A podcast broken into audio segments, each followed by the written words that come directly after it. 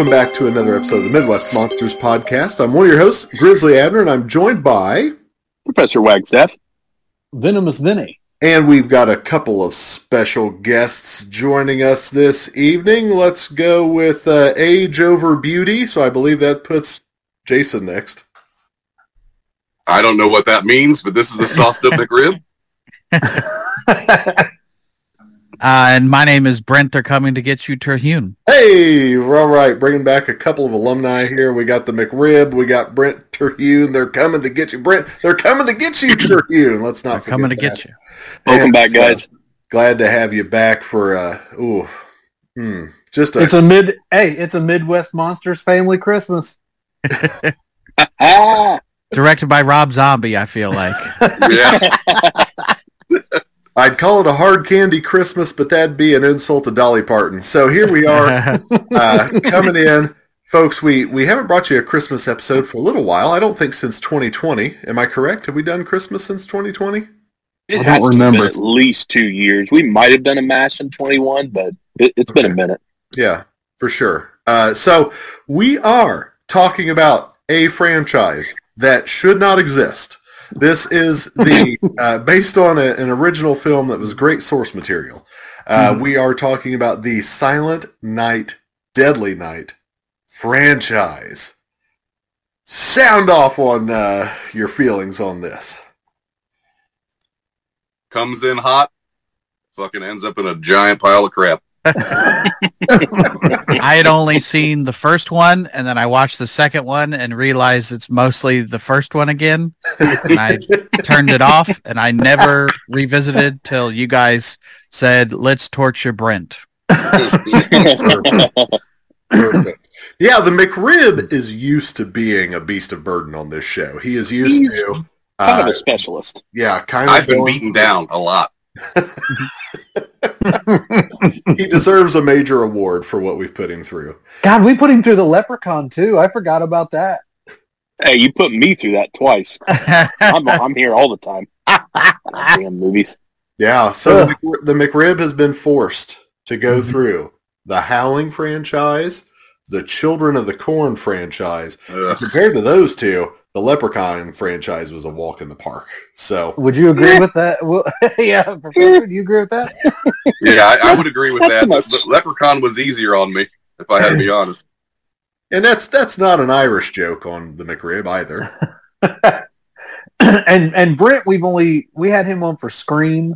yep. We had him on for the new Phantasm. Halloween trilogy, hmm uh, Phantasm. So so we've not we've not been nearly as cruel to Brent up until this point. So Yeah.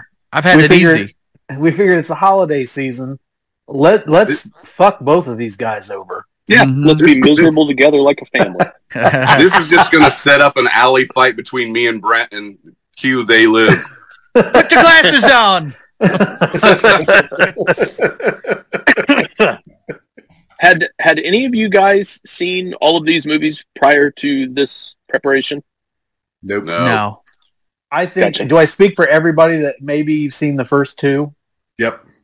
Never watched anything beyond that. I saw the first three. After that, ugh.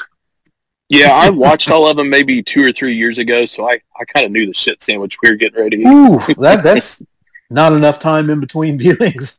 No, there wasn't. Yeah, our uh, our, That's co- okay. Our our former co-host Todd had uh, Hot Toddy had begged us to to do this series for years, and uh, we really avoided it. And then we thought it was time to just really take our beatings and watch this. I like how you guys waited till he wasn't on the show to do this. It was not not that was intentionally. done- That was yeah, it not, done with any malice. But in hindsight, you did him a favor. So Yeah, this is fair. we think so. We we did him a kindness. um, so also uh, a note for you listeners at home, you may notice that the audio quality is a little lacking. We are not on the soundboard. Uh, to get five grown men with families and careers together in the same room at once is a little tough, and so we are recording Especially in December. over, yeah, right, over Zoom. So we apologize for uh, any any weird audio that may come through. So uh, okay, well, I guess the only place to start is the beginning. Professor, can you open us up? Sure. So our first entry here, Silent Night, Deadly Night, was released in 1984, the same weekend as A Nightmare on Elm Street, directed by Charles Sellier Jr., starring Robert Brian Wilson as Billy, Britt Leach as Mr. Sims, and Linnea Quigley in a small but memorable role. Uh, this first entry was shrouded in controversy with its release. Uh, lots of outrage and protest from parents over the exploiting of a holiday, and especially with Santa in the marketing campaign uh, that was kind of intertwined with plenty of sleaze and violence in the film. And I, I, I want to open up with the quote that we had discussed prior to recording this from uh, an actor who joined in the outrage, Mickey Rooney, who said, "How dare they? I'm all for the First Amendment, but don't give me Santa Claus with a gun going to kill someone. The scum who made that movie should be run out of town." He would go on to star in Part Five, which we'll cover here in a little bit. he had also famously been the voice of Kris Kringle and Santa Claus is Coming to Town, the Rankin Bass, as well as uh, I think Rudolph and Frosty Shiny New Year, one of those as Mhm. well. So he was known for that, and so yeah, he popped off like that about this movie, uh, which I find to be absolutely hilarious. And uh, according to Joe Bob Briggs, what he said on his show, the outrage came because uh, one of the markets aired the trailer for Silent Night, Deadly Night before Little House on the Prairie in their market when families and kids were lined up to watch TV, and that's what sparked all of the outrage. Mm. Mhm. So um, I'm guessing all of y'all have seen this at least Yeah. a few times before we started this franchise. Absolutely. Yes, Yes, At least- countless at least a times at this couple. point. Yeah, I mean it's it's uh, as far as Christmas horror goes, it's it's creme de la creme. It's it's top five. Um, it's it's still a wild ride though. This is not for everybody. yeah. Oh yeah, it, yeah, yeah, yeah. We can get into that, but you, you are correct, sir. Would anyone like to attempt to lay out plot for us here? I think that's what we pay you to do. well, I, uh, I am the face, so uh, here we go. Um, That's actually him on our logo. No filter. so we've got little Billy uh, going out with his parents, and it's- yeah, too many Billies in Christmas movies. By the way, uh, we got little Billy uh, going out with his parents and his little brother. What's his little brother's name? Ricky. Ricky, I think, yeah. Yes. Yeah. So we got uh, little Billy and baby Ricky going out to, to visit his grandpa at the uh, the mental asylum, and uh, when they get there, Grandpa is catatonic. And uh, when the parents go away to talk about Grandpa's condition with the doctor, they leave Billy alone, and Grandpa all of a sudden wakes right up and says some real scary stuff to Billy about Santa and Christmas and about being naughty. And uh, then when the parents come back, he goes right back to being catatonic. And uh, on the way home, they stop. Uh, there's a Santa on the side of the road who's in distress. We know that that Santa beforehand had just shot a clerk at a convenience store. Um, For forty dollars. yeah, for forty-four dollars, my friend lost his life. Oh man. so um, this they oh look it's Santa this is great isn't this fun look Billy it's Santa and Billy now scared to death of Santa because of what Grandpa said is like no no we can't stop we can't stop for this and they stop and Santa hey need a ride by the way I need to shoot both of you and rape your wife In the middle of the road. Merry Christmas Yeah. Tears Right. her blouse open. She slaps him. He fucking clocks her and then slits her throat while Billy sits in the ditch, terrified, watching while baby Ricky is in the backseat of the car screaming. And I I, don't I like just that your to point out here about that. on this that uh, there's always a couple of moments every Christmas season where I'm I'm filled with remorse for what I'm watching, and that's one of them. The other is the phone calls in Black Christmas, where I'm like, what am I doing here? Making the baby Jesus cry. That's what you're doing. Uh, I, d- I do like how they their visit with Grandpa was about 90 seconds long. like they're- like we don't want to be here any more than we have to around this dude. the scariest 90 seconds of your life. I like that my wife walked in as soon as Santa was ripping open that chick's blouse, and my wife, uh, who's seen me watch some horrible movies, look at me and go, "I don't even want to know," and just walk out of the room. Is more- reminiscent. Yep. I was just saying it was more the fact that you were naked that threw her off. Hey, how I watch movies is my business, okay? So, I also like that it's reminiscent of like they hmm. drive all this way. You see them like driving through mountainscapes and stuff to go visit Grandpa for ninety seconds. It reminded me of Night of the Living Dead, where they go visit. Oh, we got to drive three hours to go visit Mom's yeah. and they get they get some miles out of this these shots of the the roadside hmm. attack. Like is is it in the next three movies at least Mhm. where you know Minimum. At Yeah. minimum. Do you think this this lady knew in her original contract that her boobs were going to be shown over three movies for a period of ten years? Over the yeah, over the course of a decade. I, I I don't believe she was informed of that, but hey, you know, let alone talked about on a podcast because she she would have said what's a podcast I hope that I see her at a convention selling eight by tens of that scene, like Margot Hey. Kidder did that year. sign, sign me up. I'm getting in that line.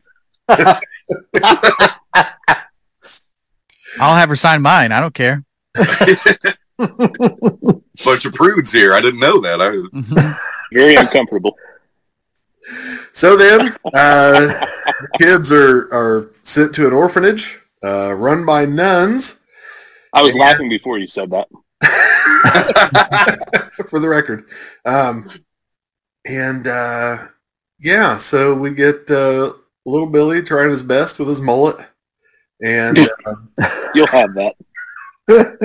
Can, can we have Brent describe if this experience in a convent or a br- in being raised Catholic is anything close to what in reality?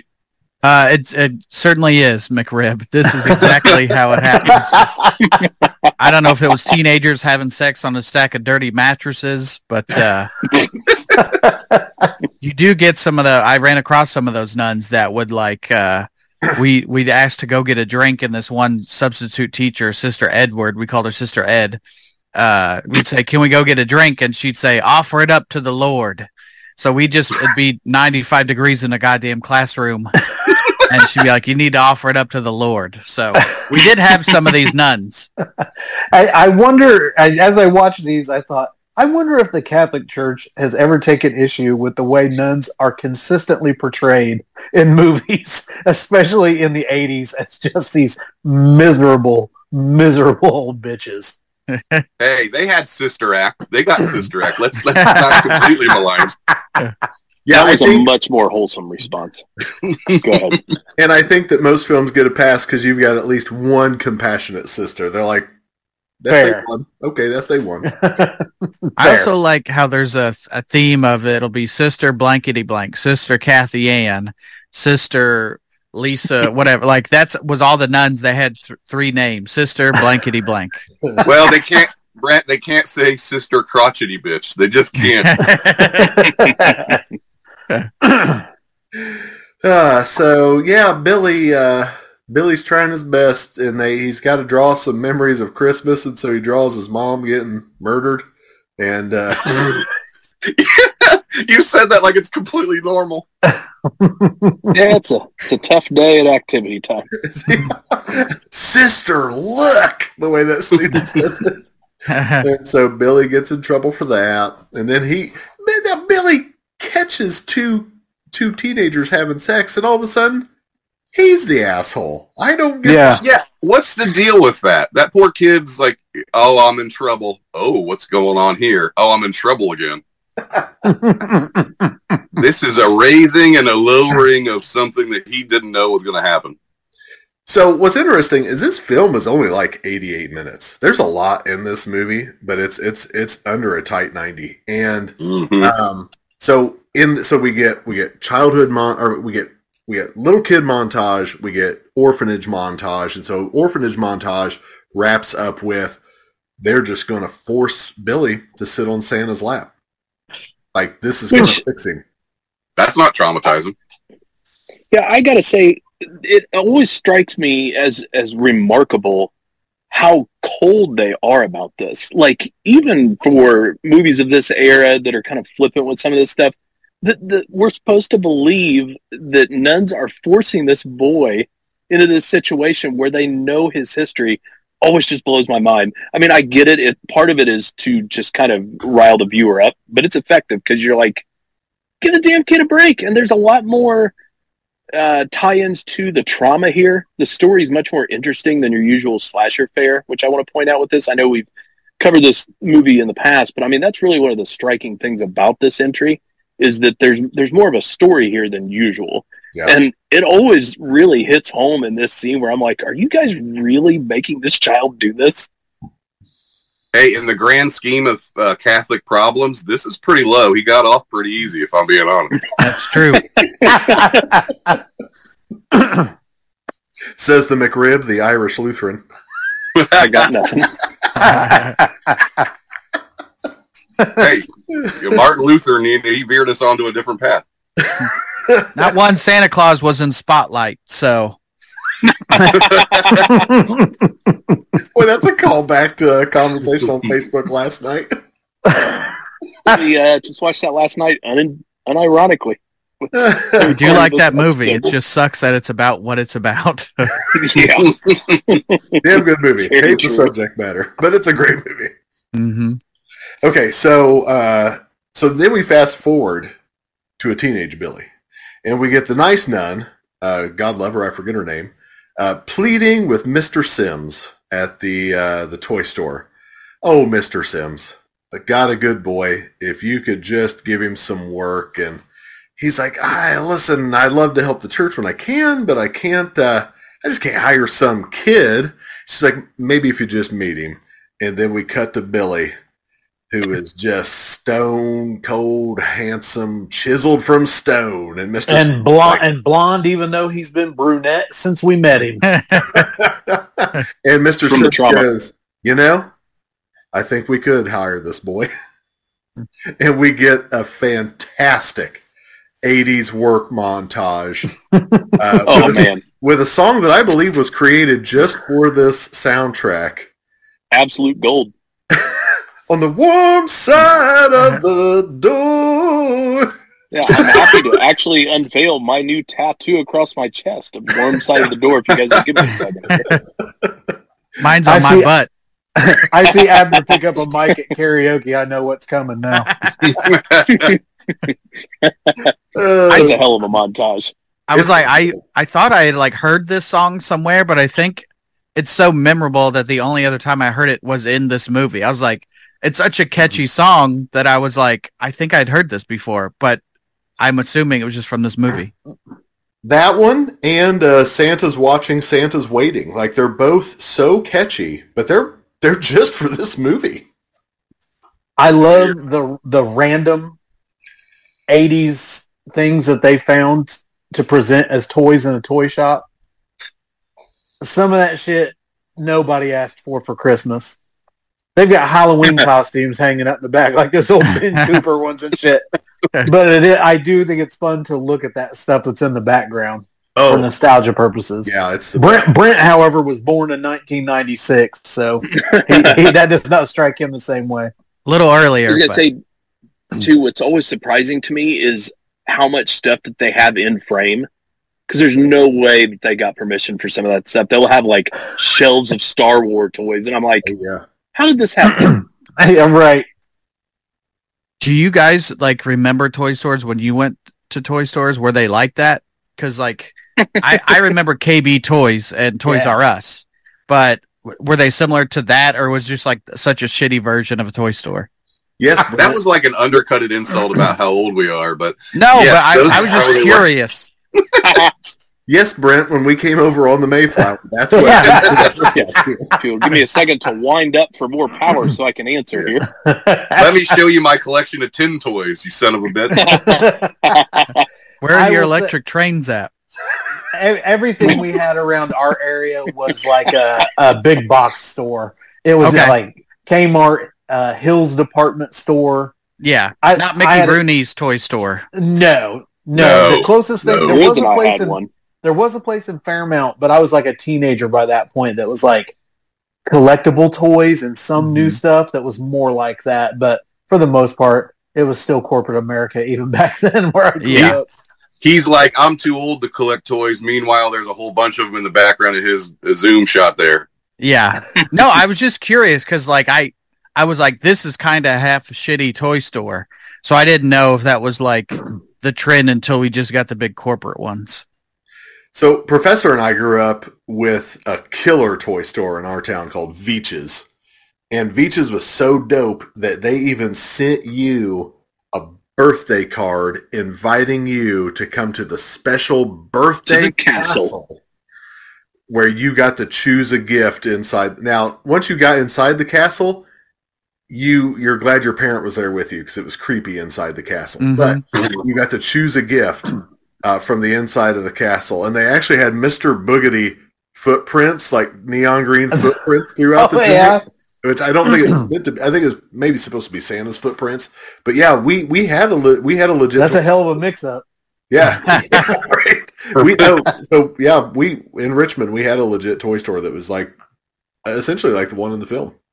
It was very charming, and, it, and a lot of it was higher quality stuff. So I mean, it wasn't rinky dink, kind of like we're referring to in the movie. And like even with the the castle that we had, the stuff was wrapped, and so it was like getting rid, you know, to have another birthday present when you're a kid. And I never learned that the bigger stuff was never better. Um, I would always go for the bigger packages when frequently the doper stuff were the smaller ones. Yeah. See, wasn't that a nice memory when I ask uh, personal things of you guys and then you say, oh, it's just because you're so young. And I'm sorry I know how to interview. I'm sorry I know how to bring that out of people. I'm just I'm just so glad that Hollywood hasn't changed you all the way yet. Where are my sunglasses? So, all right, back into the film here. So we get the the sick '80s work montage, and um, but then we get the Christmas, and they uh, they they they decide that Billy needs to be the one in the Santa costume. And then they have their own little Christmas after party, which I believe Mr. Sims says, uh, uh, seven o'clock, time to get shit faced. Such a nice Busts out, guy. busts out the liquor bottle on the fucking cash register conveyor belt. so Simple there, times. I also like like because the, the there's the Santa there first, and then the Santa gets sick or whatever. So then he has to play Santa. But the first time he sees Santa, he gets all these triggering memories, as if this eighteen. I don't know how old this kid is. Has never seen anything Santa related up until this point of his life.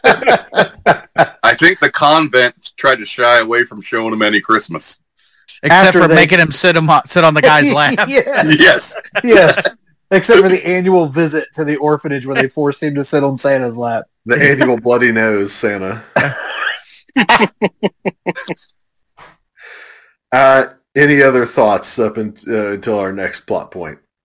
Why? Why in the world would they make Billy be the Santa when there's he doesn't? They portray him as this ripped eighteen-year-old dude, and then they're like, "Yeah, he'll be Santa. He'll be the fat, slobby, bearded guy." Like, what's Mhm. Why would the owner just do it? Like, Oh, Yeah. Mr. Sims. It's either him or that little little Joe Pesci guy. So well, I guess that's true. Jolly Hal. Jolly like a rancher. Oh. So yeah, as the party winds down, Mr. Sims looks around and goes, Ugh, "Fucking party's dead, anyways," which always cracks me up. And then, uh, and yeah, then uh, old Joe Pesci coworker decides he's going to try and rape another coworker. Yeah, he he sells it pretty good. No, I got a present for you. It's back here in the back. No, come here. I got it all wrapped up for you. just he he's De Niro uh trying to get the, uh, her to go down the uh, the the alley to get the dresses and Goodfellas. Just, this way, this way. Go down no further. oh man. But was wasn't she not into it? She was like Oh, maybe she She's didn't want to have sex, but she was like She wanted like a gift. guy. She wanted Well, a He gift. was not looking for the warm side of the door. I gotta be honest. The, these were kind of on in the background. So if I get details wrong, I'm sorry. You almost got canceled for not being able to read that woman's signals. I'm just very bad at it. So So then Billy decides to take some Christmas lights and hang this little Joe Pesci co-worker by standing and just lifting him up by his neck with him. He got he got a certain kind of strength. It was like a realistic Home Alone. yeah. Yeah, I was thinking of another re word that Vinny was moving towards, but uh, yeah, Moving on. and uh, he's got Kringle strength. uh,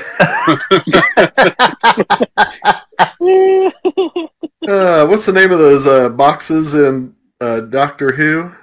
Oh, the TARDISes? Nerd.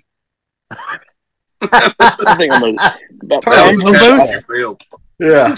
Uh, so, uh, but then uh, the victim gets very upset with Billy for killing her attacker. Which what an ingrate for starters.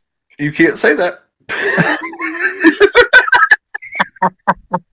That's victim shaming. Listen, Billy went in and saved her.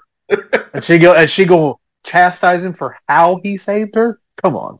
So uh, this is one of my favorite, my favorite scenes is that the little old lady that works there comes back in and she's looking for Mr. Sims, and the way she says it, my wife and I do it to each other all the time. We're like, "Oh, Mr. Sims, Mr.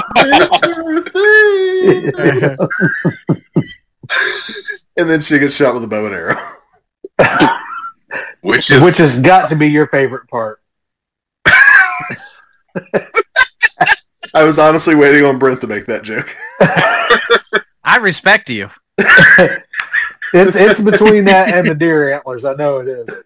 what, what a surprising weapon for Santa to use. Well,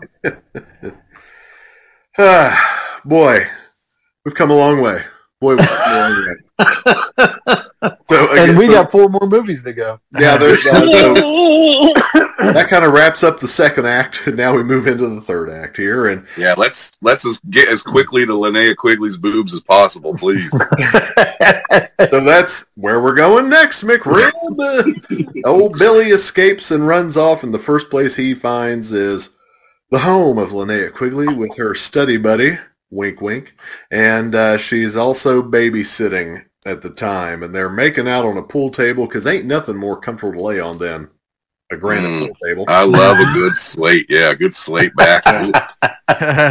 Yeah, and uh, we Don't should, get me fired up. I own a pool table, and I'm about to go down there. that's how you were watching the movies first off with your pants off.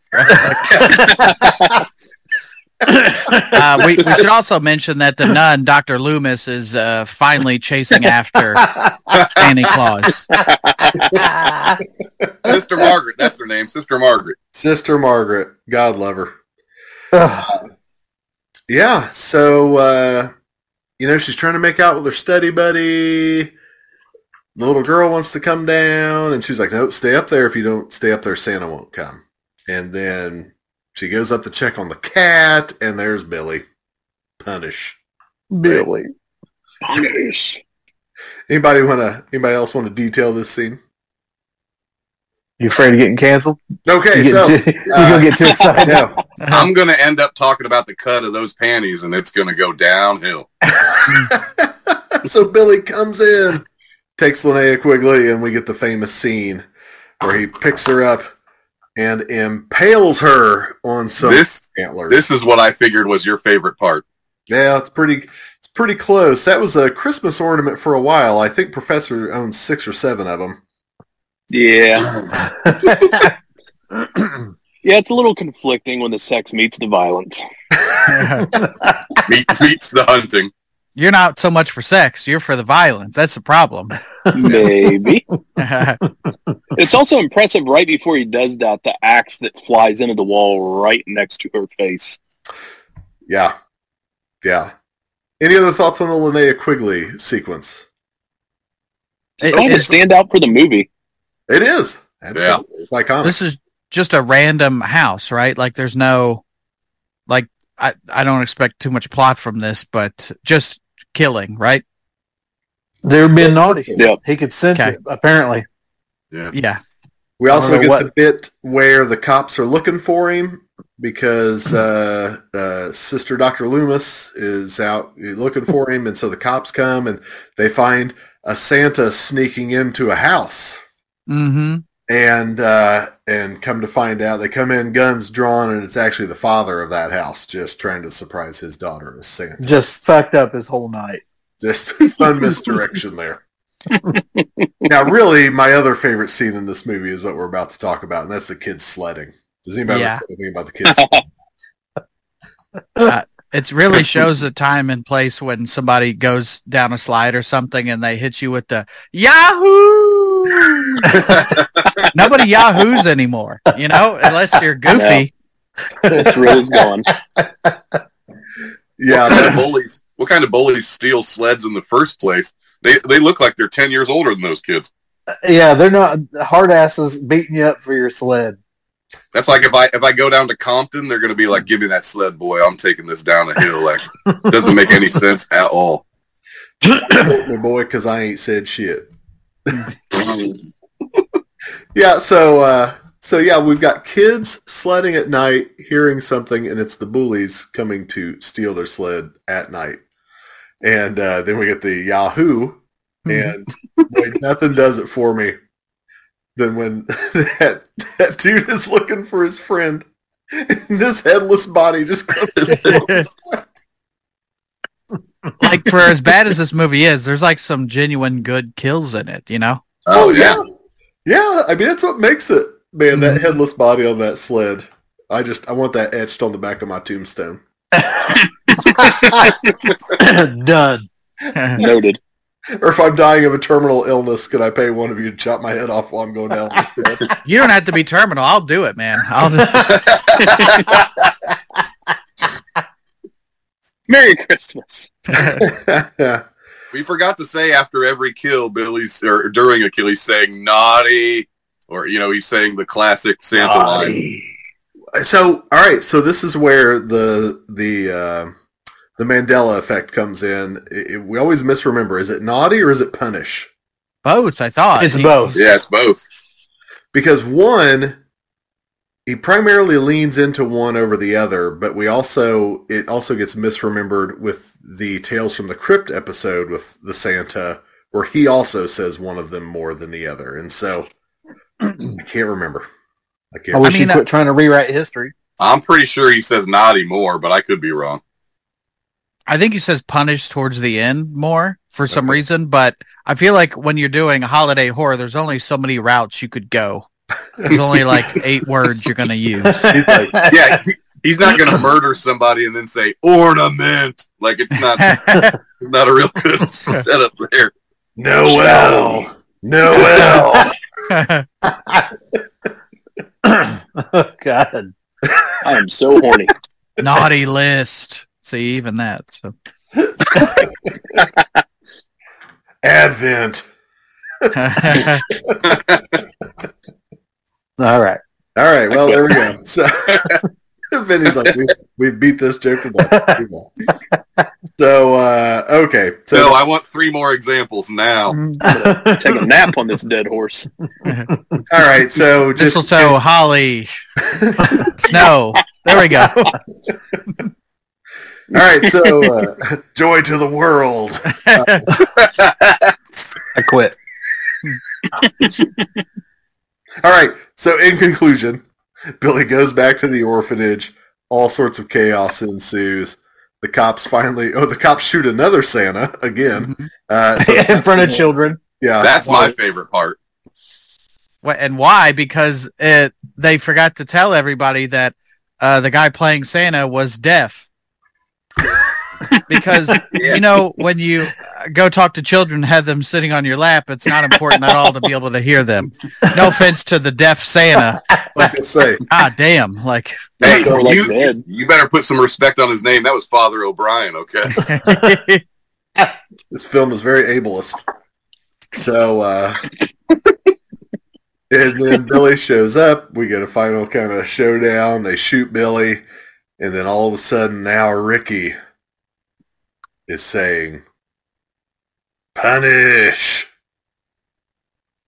And Dun, Billy's dun, Billy dun. Billy's trying to get some well-needed revenge on Mother Superior, but ends up dying in front of her wheelchair.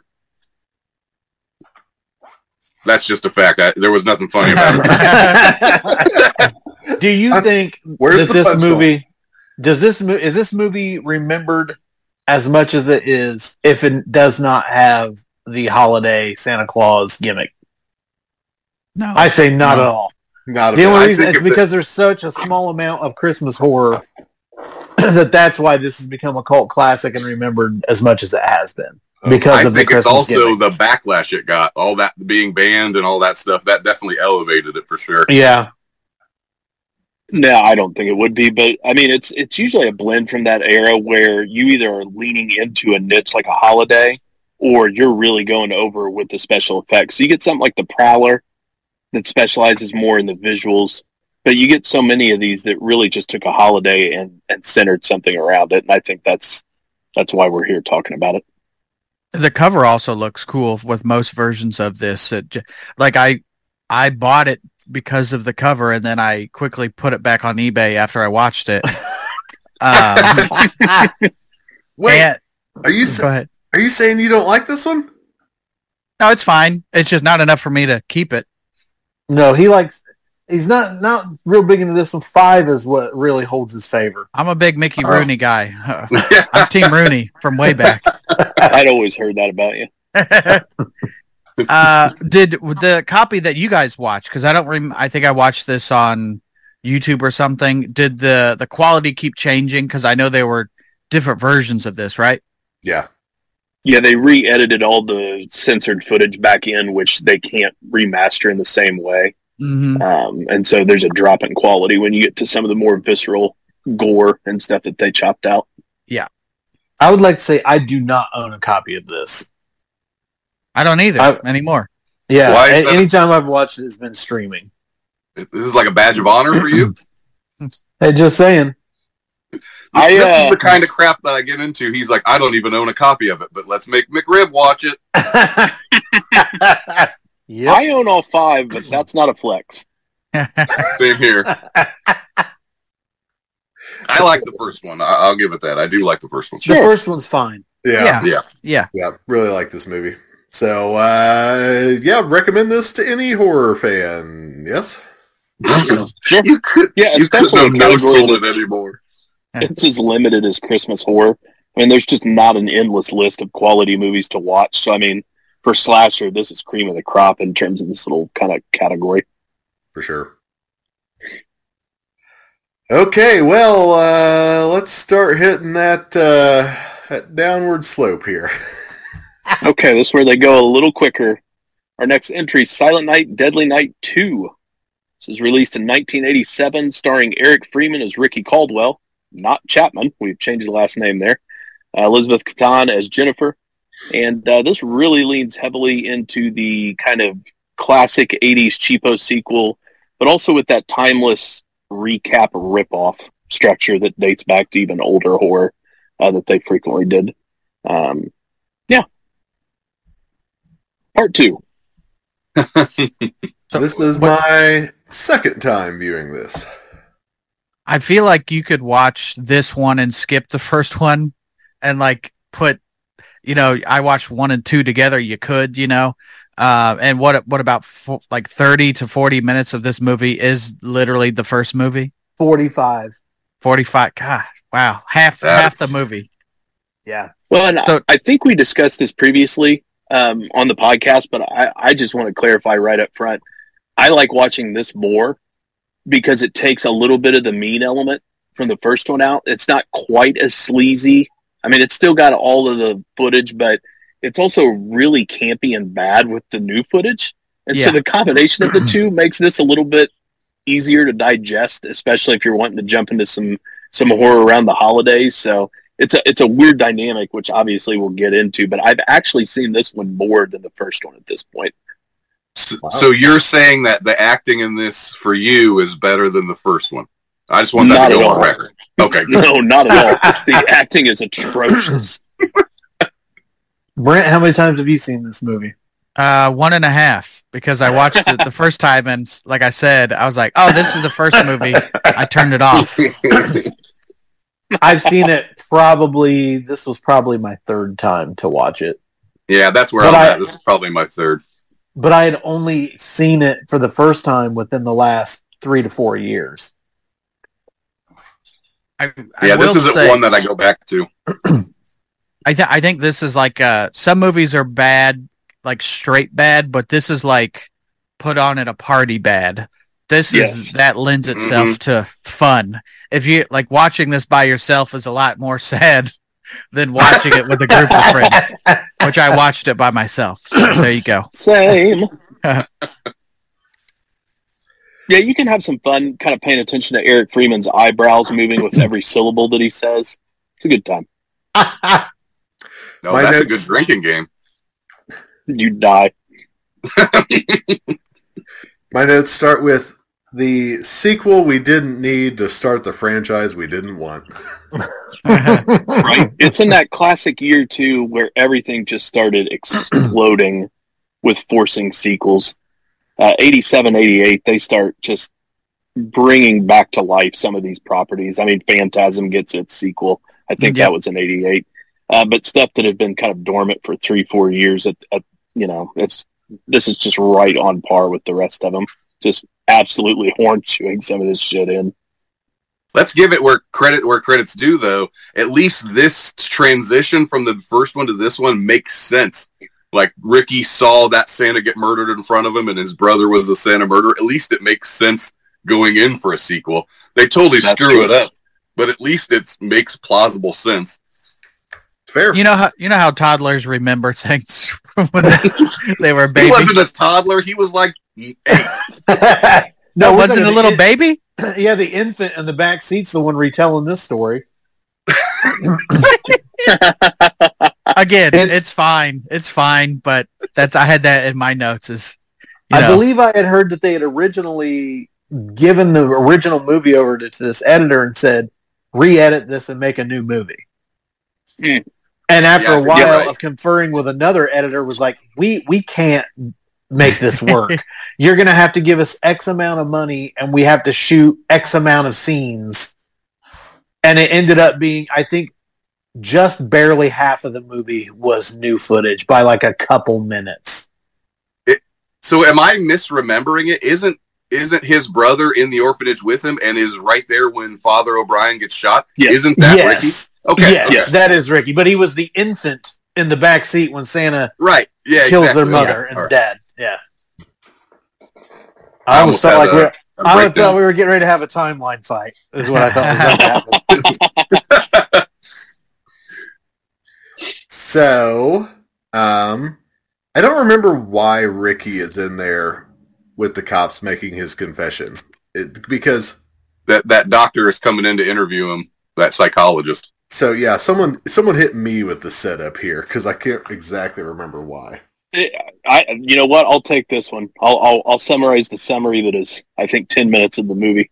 My treasure, my treat. Uh, Ricky, who is now 18 years old, has been incarcerated in an state asylum for murdering his girlfriend and her ex-boyfriend, which Okay. we do get to in the recounting, um, and suffering from a similar, similar psychosis uh, due to the traumatic upbringing that he had and witnessing what he did at the orphanage.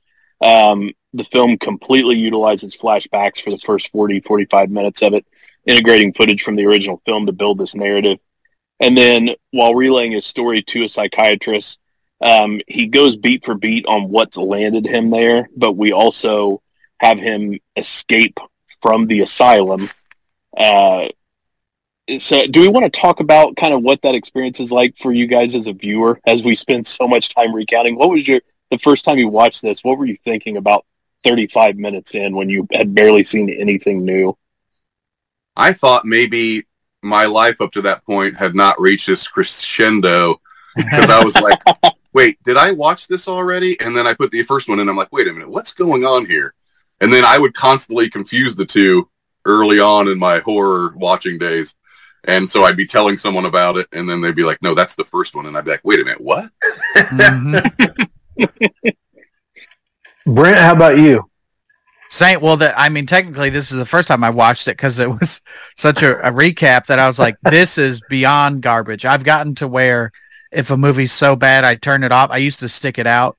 Now I turn them off, and that was the first time. So I, I don't hate the second half of this movie because it's fun. It's not good, but it's fun to see essentially a Santa GTA his way around the world. That's that's a good way of putting it. Yeah, I I was pissed the first time that I saw it, and it was all of this fucking reused footage. Like I was legitimately angry about it. hmm There's a joke on The Simpsons where I think they made a itchy and scratchy movie, and the tagline is now with uh, 38% new footage. Or whatever it is. I've always So, uh, hated Brent- like montage flashback TV show episodes of shows. That sitcoms. reminds, reminds me of the time we did that Halloween episode. cut, cut to the Halloween episode now. yeah, yeah. I have always, and that, they're always the same. It's shoot some new stuff to lead into the flashback footage, and so naturally, I didn't like that shit on TV. I did not like it when I watched this movie. Mhm. But as we've alluded to, that second half of new footage, once you're past all of the reused shit, is so ridiculous that it's got a, a Troll 2 appeal to the rest of the movie. I'd agree. Uh, the first time around, I was so all I remember was the original footage and Garbage Day. That's all I remember the first time. Yep, Second time around, that's all you need to. That right, yeah. Second time around, uh, I'm a little kinder to this movie. It's not a good movie. I'm a little kinder to it, um, in just that. Oh, it's so it's it's like him and revisiting this trauma. He is also traumatized, and that's what makes him go on his killing spree. So it's uh, it makes sense in a stupid sort of way, but yeah, it does. So are we Yeah, saying dude. that I'm the only one that has the Silent Night, Deadly Night 2 Scream Factory figure? I've got part one. I think I have one too that I bought in a, a lot. Uh, I, it's for sale if anybody wants to buy. it. I did get my tall man fat phantasm figure, but it came with it, and uh, it's somewhere around here. I was gonna say either Grizz is getting a toy or taking off his clothes. I've just got my There part one. Yeah, Yeah, I got one. that one. I've got part one and part two.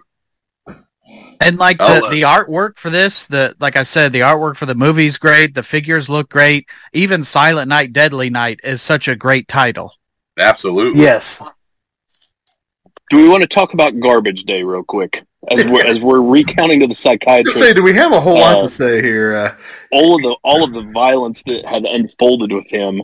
But that's that's the memorable scene from this movie, and it it's not really important narratively, but I feel like we need need to at least spend It's because 60 it's seconds here. such a bad line. yes. Like it, it and I, I bring this line up all the time, but it's uh, it's Storm from X Men. Do you know what happens to a toad when it is struck by lightning? Like it's so bad. Day. Yeah, it's Blade always some motherfucker trying to ice skate uphill. Like it's one of those awful lines. We need to take every bad line, like "I'm the Juggernaut, bitch." Garbage day. Just add garbage day to it.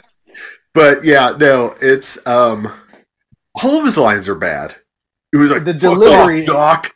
Or are you ready to take the ride? You know? All his lines are He so bad. moves every muscle in his face when he talks. I've never seen anything like it in a movie. Are we going to sit here and say Eric Freeman isn't a good actor? Yes. Yeah. Thank you. He's from the Jeremy Irons school of uh, stage Oh, acting to Yeah. Sir, edit to calm down camera. with your Jeremy Iron slander.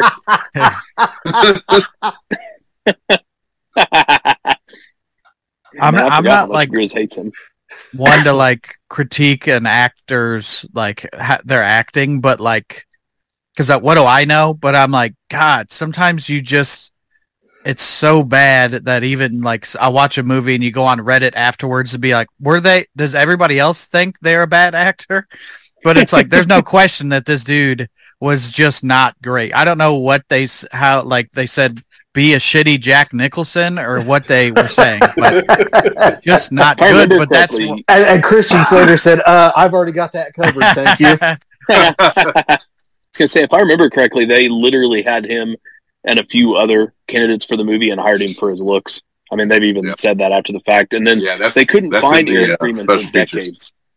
Yeah, they Wow. couldn't find him, Huh. and then they finally tracked him down to talk about the movie. So I wouldn't worry too much about hurting his feelings. I don't think he was uh, too full of vanity. I heard he went to live in a cave. But yeah, so the garbage day scene is is amidst him basically unraveling and comes up upon a, an innocent citizen taking out their trash, and he just looks at him and says, "Garbage day," and then just blasts him away. I just I feel like we need to clarify this for the, the listeners who might not ever actually watch this movie. How confused was that guy who just got shot in the last moments of his life? He's like, "What happened to me?" What's- That would be a hell of a way to go. I did like uh, when he killed stereotype blonde-haired '80s rich guy, bad guy with a car. bag. yeah, That was a mm-hmm. cool death. Yeah. Very It peppers not- in a few things like that. it's not Was that- plausible at all, but it, it still works. well that that kill is very like he he could have like beat the guy up and the his girlfriend would have been fine. But it's like when his brother choked the guy out with the lights, like you were so over the top, like you didn't have to do that, you know? Cock block yourself, bro. Mm-hmm. Yeah, that Jeep that Jeep kill was great. And then he kills her with a car antenna. I don't know if you've ever touched a car antenna, but it does not bend around a neck like that at all. uh, and two, before we move on here, real quick, I want to mention. I think I've said it on the podcast before, but me and Hot Toddy on a filming location tour were introduced to the section for this while walking by it, and managed to run into the homeowners. And they were like, "What do you guys? You, you guys taking pictures?" And they were like, "Yo, yeah, we were. It's a movie was filmed here." They had no idea. They literally sure. lived right at the garbage day house, and they'd never even heard that. So that kind of sums it up for you. That's funny. And then they called the police on you. Yeah, we moved quickly. And the LA cops shot you on sight. right. And, Uh, but they were anything else holding a to add? newspaper that had Brent Terhune on the front page. um, but yeah, there's really not a whole lot to the plot here. I mean, as we said, we recount all this to the psychiatrist. He escapes, um, and we find out his main purpose is to seek out Mother Superior uh, from our first movie. Now living in a private residence uh, to you know seek revenge for his brother Billy, and he succeeds where Billy had failed years before. Kills Mother Superior in her own house, and he is shot by police but survives his wounds. To end our movie here. But And- I'm not. Let, let's not put him over too much. He killed a woman in a wheelchair.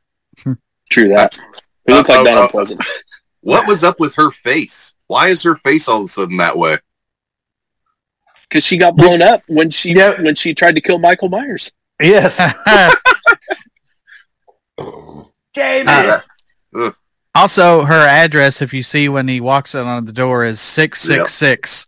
And if there's anything I know about religious people, there's no way they're going to live in a house at 666. Yeah, Stella was a brick in the back. Under of the bees.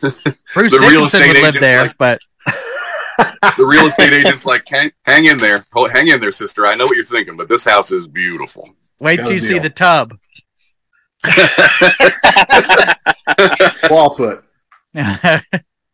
Uh, yeah, we we we s- obviously we didn't need to talk about any of these, but there was a decent uh, umbrella kill in the alley. Uh, Mm, yep. and uh, there was a meta theater moment where the first film was playing in the theater. Uh, you get a jumper cable kill, which is a lot of fun. Uh, but yeah, that's where the fun ends. Uh, but he, but then we also finally get him finally uh, at the end as he's going to kill Mother Superior dressed as Santa, and it all comes back around. AFI's Yep. top 100. he he sh- shot by what two shotgun blasts at the And, end, he, and he's still alive. and he's still alive. Sh- shotgun blast to the body, if I'm not mistaken. Well, Well, that'll put sometimes your when you put a sp- go ahead. So, well, that'll put your brain in the bowl for the next movie. That's basically what I was getting towards.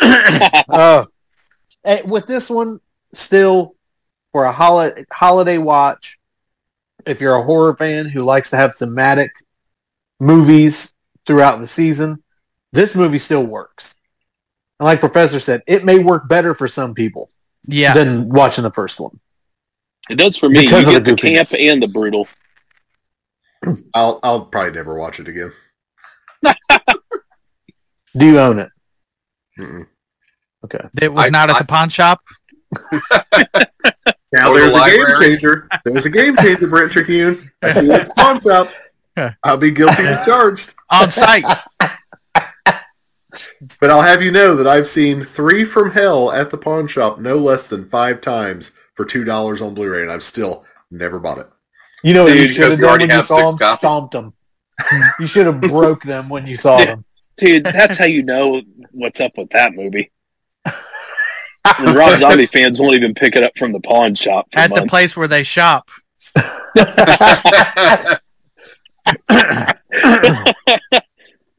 Straight Oh, doo doo. Let's just say I've seen Eric Freeman at a couple of cons, and his line's never busy. I think has a little trash can that he keeps on his table, if I remember correctly. I'll bet he's had more people shout "Garbage Day" at him than he has had people pay him for an autograph. You know, For sure. If he sold That's like tough. signed little garbage cans, I bet he would do really well with that. You're not Like a, an ornament. You could have Yeah. an ornament of a trash can. Yeah. You're not wrong. Yeah. You're not wrong. Yeah. I just want I just want him to sign up for Cameo so I can get that cameo. I'm on Cameo. I'll say it. I'll say that. On So say, Brent, you're in Hollywood. Reach out to him. I yeah, I'll talk to the elites. They'll reach out. I believe Brent charges like eighty dollars for a cameo, and Eric Freeman would charge like six. That's true. We can't compare. that's uh, that's only because Brent has joined the Illuminati. Yeah. We have a, the health insurance isn't great, but uh, you know, there's benefits. Thought your eyes Hey, he- lizards. Does that does that mean he got to meet Nicolas Cage? Yeah. Where, who, what, where? I like wanted Nicolas to yell Cage. garbage day ten times in the last sixty seconds, but I did. That's how we know it's time to move on to the next one. Is when somebody declares garbage day. All right, anything else to declare on part two? Garbage Day. Very good. Okay, Uh, my- moving on. My theory third is if you like one, you have to like this one because it's most of the movie. That's true. That's fair, with more eyebrow movement. Uh, our third entry, Silent Night, Deadly Night 3, Better Watch Out, released in 1989, directed by Monte Hellman, which blows my mind. He is a legitimate director. He did Two Lane Blacktop, helmed with The Terror. He's also, you know, was like a producer on Reservoir Dogs. He's got a pretty decent career. Uh, the film is Good, starring good Bill ass mayonnaise. Yeah. God damn it. I got nothing. Uh, Bill Moseley is Ricky. Richard Beymer is Wes. Uh, he was from West Side Story and Twin Peaks is Dr. Newberry here. Eric Da Re. Bill also Moseley in the Twin role that he's famous for, I might add. Yeah. The role that put him on the map. Wait, you're saying that this isn't Chop Top? Sing me Christmas carols, you dog dick. um, Eric Da Re, who's also from Twin Peaks. Laura Harring as Jerry, who is in Mulholland Drive. So you're kind of getting an interesting grouping of uh, David Lynch performers before uh, they're in David Lynch stuff, but uh, it ends there. So experience the- with Better Watch Out. This was a very Lynchian film. I can tell you that. Don't even try. Well, that's racist. Uh, that was my first. Uh, that was. Uh, this is my first viewing. Boy, oh boy, was it my first viewing. Is it so we get like uh her name's Laura, she has like she have dreams or some kind of psychic link to uh Ricky, I guess. Which is my Right. favorite horror trope, is Yeah. the psychic link. The doctor's trying to link them together. Because is is she somehow psychic and can You tune click into X. this guy? She's Yeah. clairvoyant, Brent. She's clairvoyant. It, No, her wasn't name's after, her name's Laura, not Claire. it wasn't it after like an accident where she was blinded that she got these ESP powers somehow. Yep. She was dead zoned. And I want to yes. clarify, I Wow. want to clarify for listeners, this sounds like there's a big plot There isn't. Spoiler. There isn't. Uh, yeah. but So As you were. the I was mostly astounded that this was tying into the first two. Like that was the biggest surprise to me True, true. because I had seen screenshots of Bill Moseley with that Jello mold on his head, but I didn't really know anything. And then when they're like, I'm like, oh shit, that's that's Ricky. okay, all right, so okay. Uh, wow, what a weird ass movie this is. This is only my also second time watching it, and I I kind of remembered the Brain Bowl, but everything else, I just remembered crapping on this one because the poster is awful. Like it doesn't tell you. It's, it's not like the other two where the poster is pretty good. This one is just that chick's face with some icicles, and you're like, uh, okay, thanks for not luring me in for this one.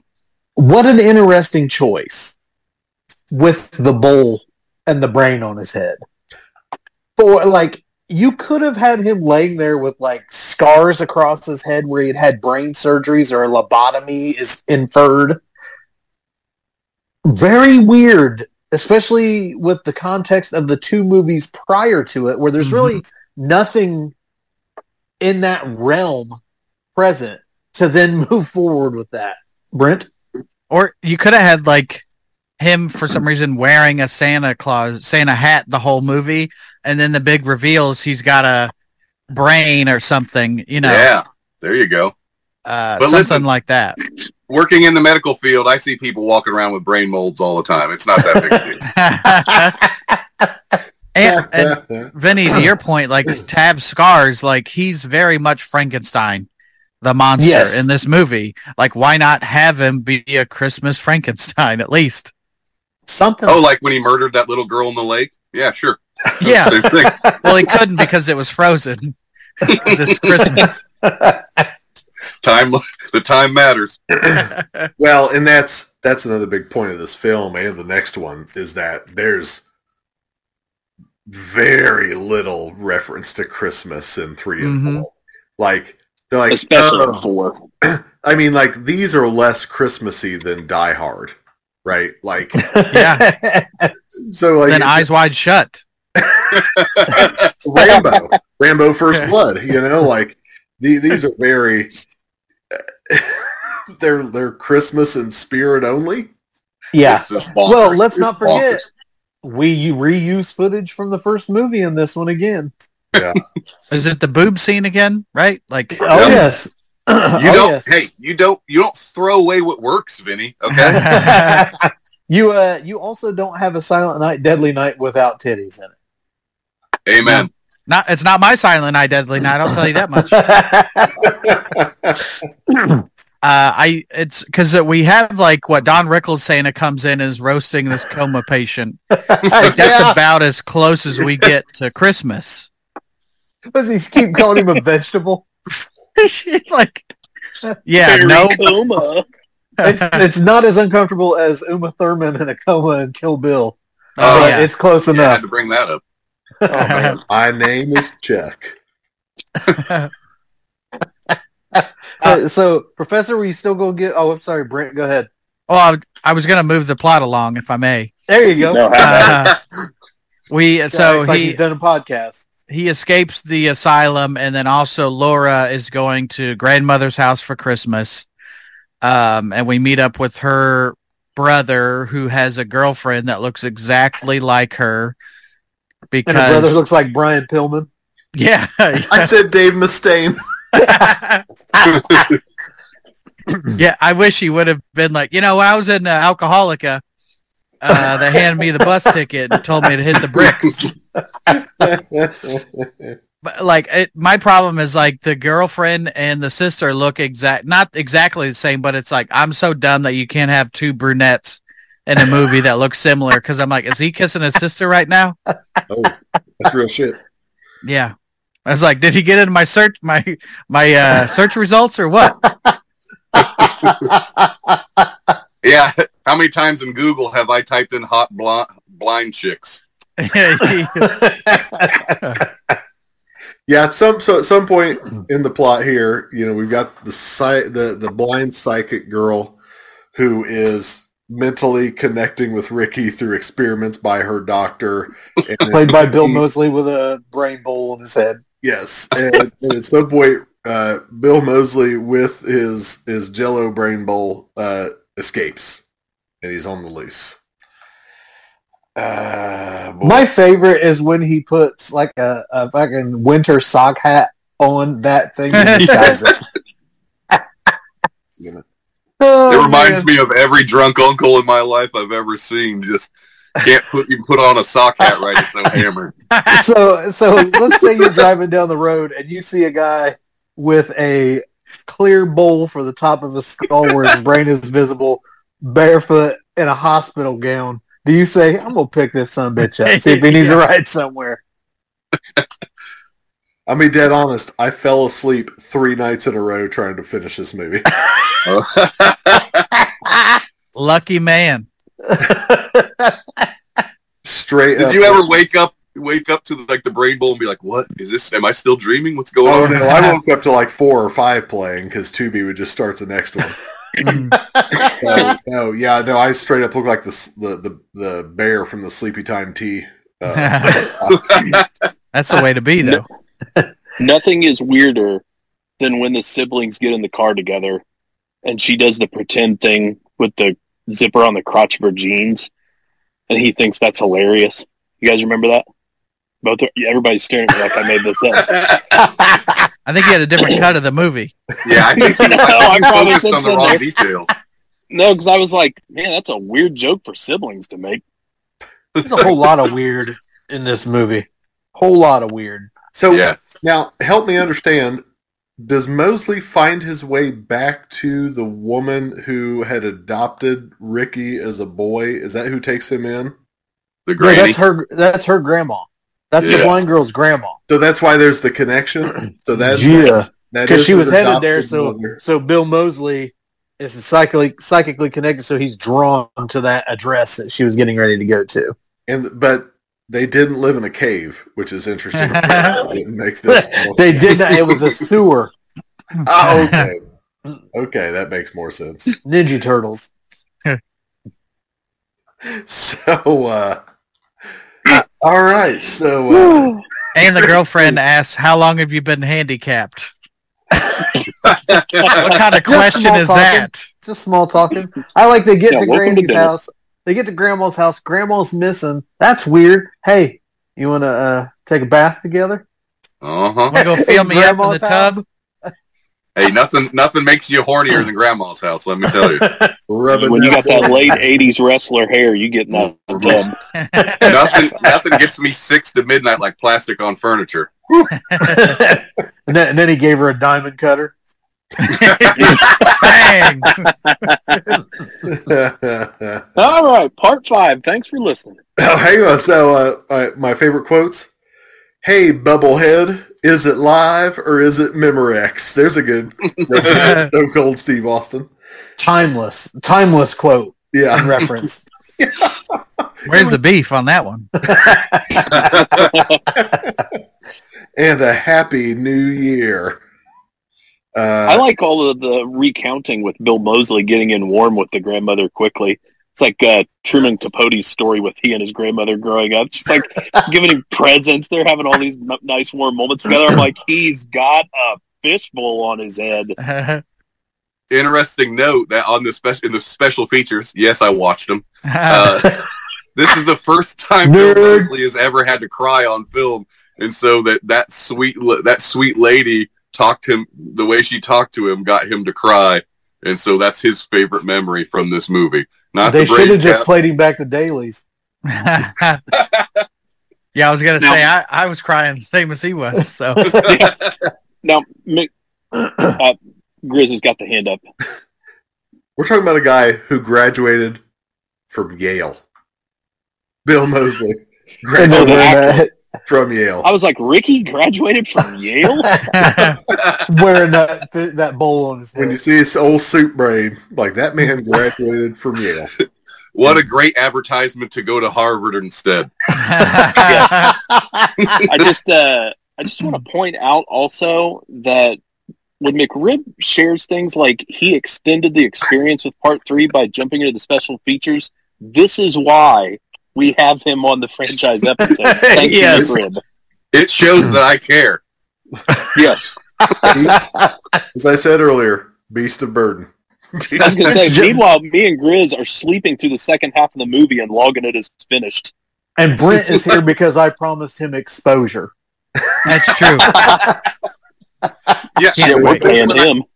is this I w- when I take off my pants and give him the exposure he wanted? Or?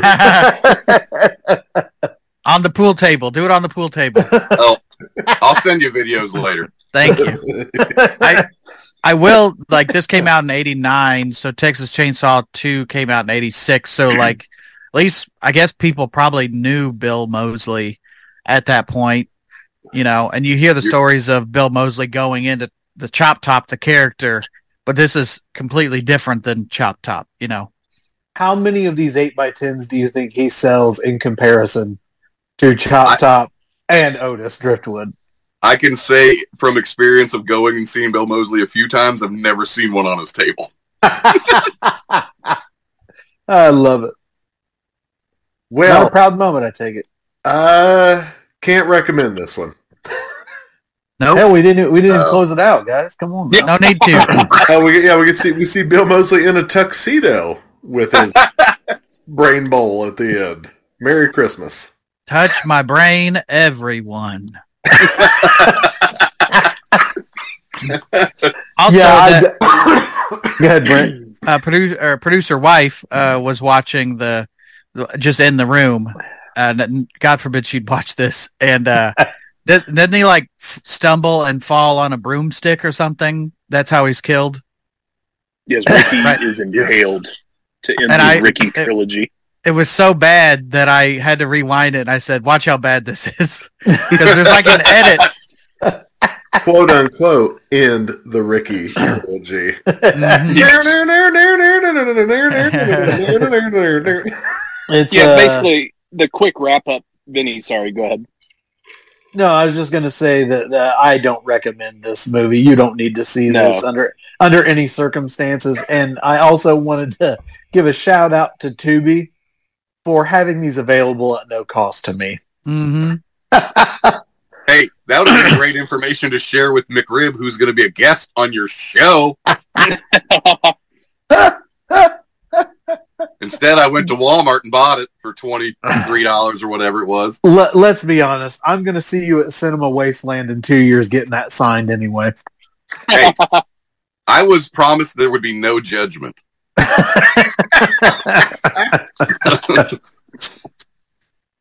Yeah, with this one, it's it's not good. Um, and what's interesting, I think, about this is more who's involved with it and what's put into it than rather the result. The movie itself is pretty boring, um, which is remarkable when you consider what the first two films were, and that you have Bill Moseley with that shit on his head walking around in here, and that they somehow found a way to make this drag ass and not be interesting. Um, but but the production value, the director, like even the talent in the cast, like this is way better than usual slasher fare from that era. But it doesn't show on screen. It is. I mean, it is just a drag to get through. But the, How- the plot we were, I was going to say the plot real quick, just to make sure we're clear on it. It's just the two pathways converging at Grandma's house, and the, the melee breaks out, and they drag it out, and they drag it out, and then finally Ricky is is taken care of there. Just to make sure. this, this, like we're going to see going forward, is where I'm like, this was a different script that they took and slapped the name on it and made the character Ricky. I I think it was supposed to be a Hellraiser movie. That checks. Because it just doesn't really feel like that's originally what it was going to be. Are you saying there's a lack of Christmas in this movie? Uh yeah, yeah, I'm gonna say that. And where who embraced this trope of psychic links during this era of movie horror movie making? So, you think this one was another script to be another movie? Because I'm going to tell you, I'm going to surprise you here. Oh boy. Part four was not meant to be a Silent Night, Deadly Night movie. well, uh, let's move right into that then, because truth. Harry Coma. Just wanted to say that one more time. Mhm. All right, we ready for our fourth entry then? God, please. yeah. Okay. Silent Night, Deadly Night 4, Initiation 1990. Directed by Brian Yuzna. Special effects work from Screaming Mad George. Music from Richard Band. This is starring Clint Howard, Vinny's favorite actor, Reggie Bannister, Maud Adams, Yep. who is a former Bond girl, That's right. uh, Allyce Beasley, who's a star of Moonlighting, and uh, Jeanne Bates, who dates back to the 1940s contract player for Columbia Pictures. So some interesting talent again in this movie. Doesn't go anywhere, but there's a lot going on. So Mm, this this franchise is a reverse bell curve. That you start with the first one, the second one's not as good, the third one's terrible. You come back up, the fourth one and the fifth one Do you though? their own as far as the franchise goes. I would I would like to say that I do not agree with that at all, and how dare you love me in with it. well, I'll say get fucked, nerd. I'd say this franchise is perfect for sledding. By the time we get to the bottom, you can cut my head off. Do me a favor. oh shit! Um, yeah, this hundred percent was not a Silent Night, Deadly Night movie. No. This is better than part three, though. Can anybody agree with me there? No. I don't know that I can. No. Yeah, I can. Okay. I mean, Wow. come on, for Slightly, fuck's sake. slightly. Brian Yuzna and Screaming Mad George. It's got to be better than part three. No, Don't- I was That's astonished when I saw Screaming Mad George's name. I was like, okay, okay. Like I, was, I had me a little bit hyped to watch it, and I'm like, Clint Howard, okay, all right, you got. It. And uh, I believe in a text the other night, you summed it up perfectly when you said it was the poor man's Rosemary's Baby. a hundred That's- percent. I- yeah. Hey, hey, let me lay it out for you here. Did I ever think that I would find myself watching Clint Howard rape a woman in a poor man's Rosemary's Baby that's supposed to be a Silent Night, Deadly Night sequel? I did not. But This here we is a strong case for being better than part three already. You you act like Clint Howard's is supposed to be up for better movies. Uh, Is Clint let me tell you something. Go ahead. is Clint Howard technically supposed to be Ricky in this? Yes. Yeah, I thought he was. No, Chris. he's His not. name his name's Really? Ricky, but but he has no connection to just it a at wink all. and a nod. Yeah. Yeah. Okay. Vinny just felt his stomach turn a little bit. Uh, yeah, yeah. what what was that? My comparison was uh Clint the scene the Clint Howard doing sex was Doing sex. just as awkward, if not more, as Sleepaway Camp is it three? Here What's that go. actor's name from uh, uh, uh the old boy freezes to death and Scrooged, where he's rubbing his face on that girl's titties that are way younger than him. It's one of the most awkward things I've ever seen in the history of film. Playboy belt buckle. Yeah, and I don't know if Clint Howard doing a sex scene and calling it a sex scene is kind. It's a rape scene. I said rape. You said Yeah. yeah. Yeah. That's uh that's that's that's what you want friends to say on a podcast. I said rape. I said what I said. I said what I So said. Mike, Michael J. Pollard was our resident Yes. Creep for discussion. yes. from the beginning of uh, uh, Devil's Reach, or no, from the beginning of House of a Thousand Corpses. Yes. Little Dick Wick. Don't No, that's what this You gotta is. fuck that chicken? Which is a different movie. So uh, we've just been all over the place and not said a thing about this movie. All right, let's go to the Yeah. next one. I'm going to take a shot. This is my official first time watching it. Oh, yes. Brent, Second. how many times have you seen this movie? First time, last time. Yeah, this one's real bad. Like, uh, wow. I don't. I don't even know. I don't even. I don't think I can give a synopsis of this movie. I'll try. I already yes, did. I already did did. it. Britt, please. It's uh it's a witch movie Yep. Uh, and uh, this lady, I guess, is trying to get her daughter back who died or something. And they're trying to get a good candidate to have her daughter again, but then there's a bunch of worms. And So you're saying that Hereditary kind of ripped this movie off? I think so. Toni Collette based her whole performance off of Clint Howard. but it uh there's there's a like a witch coven and uh they recruit this lady Oh, not man. knowing Kevin sounds too much like Evan. Callback.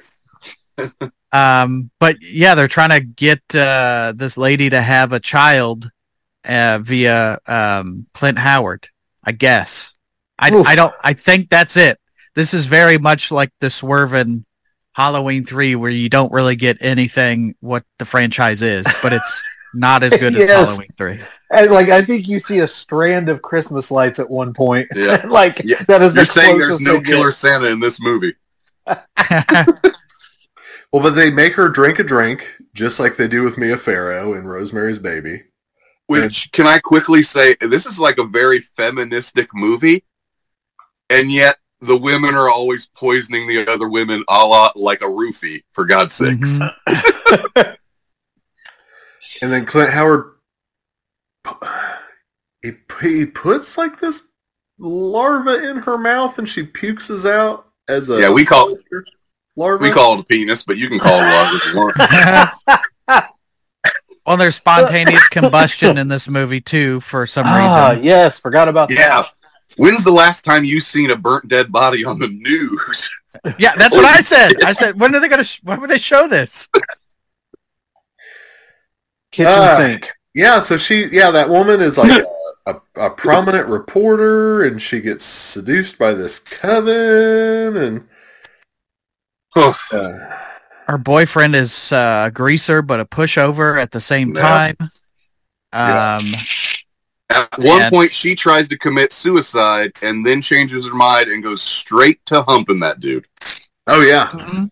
and then and then also she's being You real got it. You got weird- it. being real weird with him. She says, "Close your eyes. I want to fuck you while you're sleeping. Be still." Oh, That's not concerning. I'm gonna have to you want, excuse baby. myself. I'll be right back. uh, Whatever you want. You can call me whatever you want. how how much do Clint Howard. go into this? Clint Uh, Hey, Howard. Yeah, Clint Clint, Howard How- pumping and a sweating. Clint, Here's Clint. Howard is greased up, looks like he's from Clockwork Orange, and is just Shirtless. getting his swerve on. Shirtless, just a pumping and a sweating. Ugh, Boy. I can't wait to meet him at a con. I'm gonna get that autograph right there. I'll tell you. crosswalk with him once. It was uh, he was unsettling in person. It's uh it's, Yeah. it's between that eight by ten and the one from Star Trek the original series. I'm not sure which one I'd get. Oh, I thought we were gonna get through an episode without Star Trek being referenced. Not with you here. Uh, Not with you here. uh, there's also uh, an go deep space infestation now. of of roaches for some reason. yes. Yep. Like there's a lot of bug horror. I think she lives below the apartment from Creepshow. Um, or Joe's Some big bastards. yeah, Joe's. Yeah, like it, it's all very confusing of what's happening in this movie because I think the main crux is she's they're trying to have her daughter again give birth to her daughter, but there's so much other shit going on with bugs and little creature type deals that I don't really know what is happening. See, this is the part where I would like stupid. Grizz to explain why this is better than three now, because at least three we know what's going on. Do we? Do we? Yes, it's dumb, but they're psychic connected. He's coming to kill her. No big deal. This one, I'm like, they're feminists. They're eating bugs. They're You've seen Jaws bugs. four. Love Jaws four. Love it. Yeah.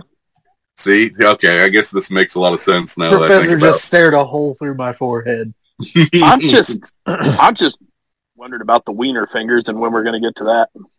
right. Oh my God! Right? I mean, so we're back to Yuzna and Screaming Mad George together. I mean, we're getting that bodyboard from. They were together on Bride of Reanimator, weren't they? Yes, and let's not forget In Society. Society a Society, year before yes. this. So Right, I mean, everything that you're so, like- seeing, they felt compelled to do again a Oh. year later. This is big horny body horror energy, right? So like Mhm. so I'm not saying I like it. I'm not saying it makes sense. I just think I I got a lot more laughs out of this than the third movie. The effects aren't bad. You- I mean, you got Screaming Mad George. The effects are not bad. No. and then all then old true. girl gives birth to a giant larva, right? yeah. Not tight, but Fly two style. in part two or part three. And that guy, that that effects with that that worm goes in that guy's mouth while he's driving the car, and then it pops his eyes inside. That was pretty cool. Yeah, Pretty I'm badass. selling it. Totally. I'm selling it. There are a lot more boobs in this, so I guess I know where your head's at uh, as far as this being better. But Yeah, you can't you can't go wrong with a Silent Night, Deadly Night movie. I was going to say I don't. frontal I don't want to split hairs here. Okay. Let's go throw this out here. It has nothing to fucking do with anything with any of this franchise. With No. Christmas, with the first three movies at all. Like it is literally just name only. Nothing Yep. to do with Christmas, which is fine if you enjoy it. Be real here. This is ridiculous for a fourth entry in a Christmas franchise. I don't even remember seeing anything Christmas decoration wise. I, I, I can't remember it. I, I think there's a moment at some point where you see some Christmas decorations outside. They reference it being around that time, but it plays the most minimal role it possibly can in a movie based on the Christmas holiday called Silent Night, Deadly Night. And I did write in my notes, goddamn Reggie Bannister. I was so angry. yeah. Literally, I mean, both three and four have nothing to do with Christmas. No. No. He said that like five does. character in part three that ties into the narrative. I mean, there's something at least there. This, when you're watching it, it's just like, oh man, it's that classic feeling. And we've been through it a, a dozen times now with these franchises where by the late 80s, we are literally just jamming other scripts into IPs, you know, rental Yep. cash. I mean, that's all it is.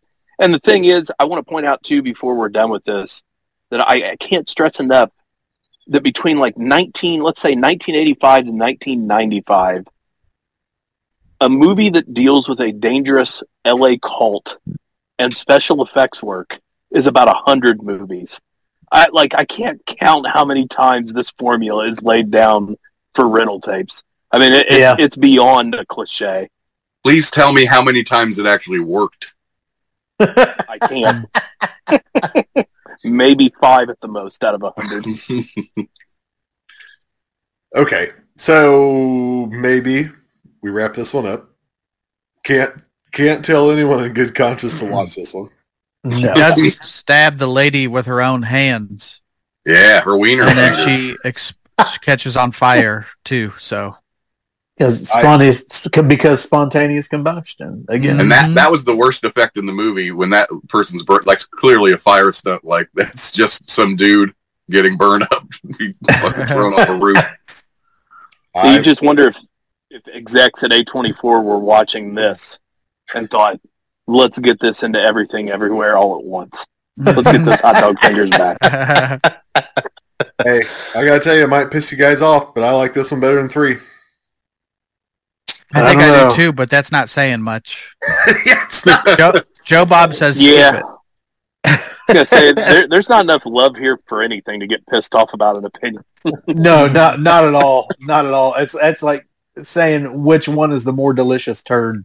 shit, shit sandwich was tastier. all right. Okay, any uh, parting comments here? Mm-mm. Part five. Silent Night, Can't Deadly Night. Five, The Toy Maker from 1991, directed by the pronunciation here because I'm not sure. Martin Kitrosser. Kitrosser. Uh, he wrote the 13th, Part three and five, and went on to be Tarantino's script supervisor. So kind of interesting career path there. Uh, this was also written and produced by Brian Yuzna again. We also bring Screaming Mad George back for the special effects, and we now have vocal critic from the first feature, Mickey Rooney starring as Joe Petto, wink wink, And we've got his sidekick Pino, played by Brian Bremer, who was also in Pumpkinhead. That's Part where I recognize that kid from. I love that Mickey Rooney is in this after talking all that shit. Oh, I do too. I absolutely love that part of this movie 100%. I'm also a mark for the Pinocchio story. Uh, That's one of my favorite uh, Disney animated films ever. And I was like, oh, Joe Petto, like Geppetto. But even then, I was still like, oh, he's a toy maker. And that's all the more I read into that. So I won't go any further with that with the ending coming, but they still got me with that. That was way out of left field. You are 80 years old. I thought, who in the world would name their store pedo toys like pedophile toys? yeah, yeah. Like Paydos, yes, I agree. And this this is how we're broken as a society because 30 years ago we just thought of Pinocchio. yeah, yeah. Brent, Brent. Now, how many times have you seen this one before now? Uh, let me look at my wall. Eight times so far. Is it scraped into your wall? That's true. Yeah, with my own nails, not anything else. Uh, I do find it that that it's back called there? the Toy Maker, and then there's a song in Santa Claus is Come to Town where they sing the first toy maker to the king, Yes. and it's Yes. Mickey Rooney. Yep. Mm. Uh, by the way, let's play a quick game. Who is taller, Mickey Rooney or Danny DeVito? I every time I see Mickey Rooney, I think of an old SNL sketch with Dana Carvey, where every time he plays Mickey Rooney and he's got fake tiny legs, and he sits there and constantly says, "I was the number one star in the world." because seriously, at one time, nobody was more famous than Mickey Rooney. right? Like he he was a huge deal back in the day, and Well- then he's playing this guy Joe Petto. Yeah, I'm glad you mentioned Five. Because me, as a as a guy of, of loving older film, I do want to point out, just in his defense, this man married some of the hottest actresses. Over, I think he had eight different wives. One of them was like, I can't remember, maybe Ava Gardner, but he was notorious for for just running through, you know, a ton of marriages. He was uh, an excellent child actor. Um, he had, think, maybe the longest Hollywood career on record from start to finish in terms of number of years. It's remarkable. So hopefully we don't judge this this man just solely on his performance in uh, the Toy Maker Silent Night Deadly Night Five. It's so funny because like there's just such a, a generational gap. Like I was trying to explain to my wife the other day, we were listening to Christmas music. I was like, "You don't understand. Perry Como was like the biggest shit in his day. Perry Como was, you know, was like a superstar." And she's like, "Who?" Perry Coma. Joke landed in part three better. It's small glimpse into how Abner's marriage is. Yeah, no, they're called Necco wafers and they're delicious. no, the candy's called Whorehound. Try it. What happens this in was- this movie? This was my first time watching it. I just wanted to get that out of the way. Okay. So Is, is this everybody's first time, by the way? Yeah, my first time. No, the professor, Professor has seen seen it it. six or seven times. Make it ten, smart ass. um, so surprise, there's a toy maker in this movie, What? and let's be dead honest here. Let's be dead honest here. This is maybe the first fucking Christmas movie since the first one. Yeah. The second one. Well, Ah. ish. At least we got some Santa suit in the second one. Yeah, that's is that is that what we're basing it on? The Santa suit or the toys? Because you can have toys in any movie, it doesn't make it Christmas. It's true.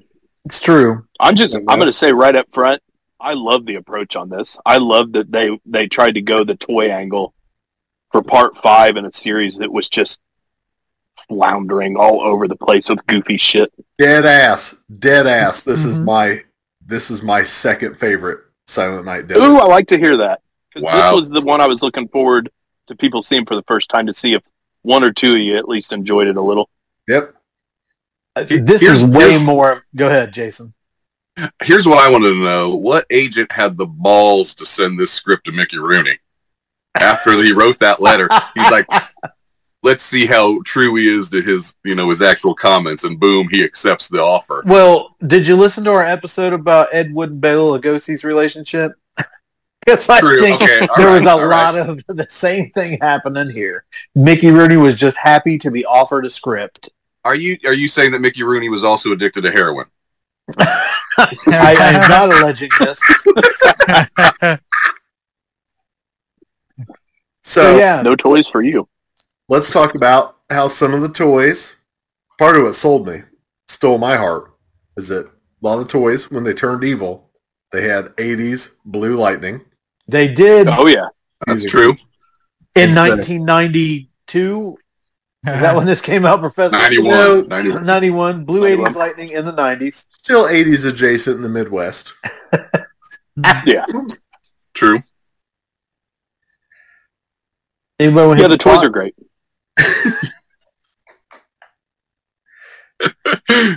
Make- no, I seriously, I want to hear one of you make sense of this plot. you're up. uh-uh, not it.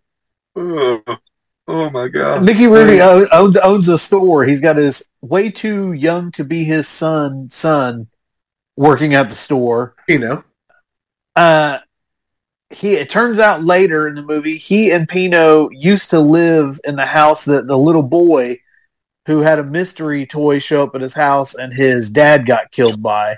Mhm. Turns out Mickey Rooney and that and Pino used to live in that house. So Pino still has a hidden key because they didn't change the locks after they moved in. And gets into their house and nib shits around and gets caught. The mother comes back and says, You keep that motherfucker out of my house.